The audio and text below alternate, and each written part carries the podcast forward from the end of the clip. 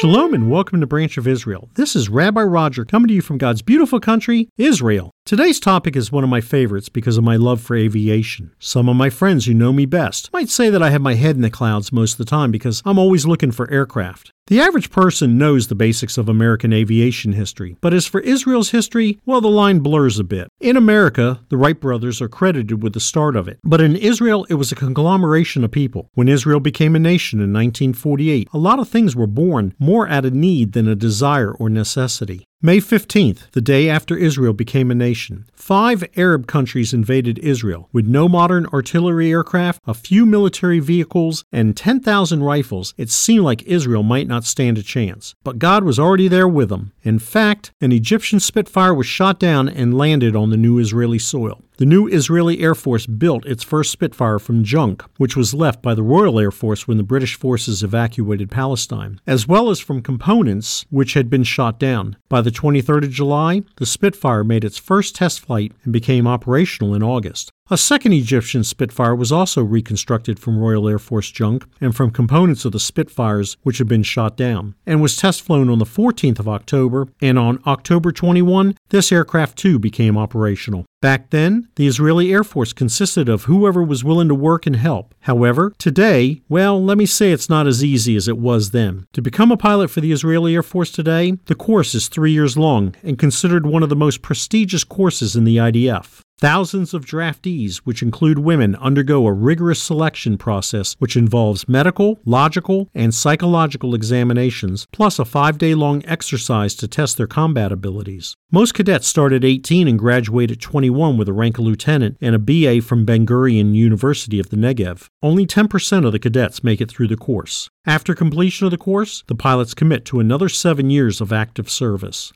The Israeli Air Force course has five specializations fighter pilots, helicopter pilots, combat navigators, transport pilots, and flight engineers. Every pilot must complete six months of operational training in the squadron, after which they may officially take part in operational activities as an Israeli Air Force pilot. It goes to show that God will use anyone, any age, and any background to help build a military force and a nation. How much more are you willing to help in God's army starting today? For more teachings and information, visit branchofisrael.com. That's branchofisrael.com. Again, this is Rabbi Roger coming to you from Israel, and thank you so much for listening. Lehitrot, goodbye, or see you again.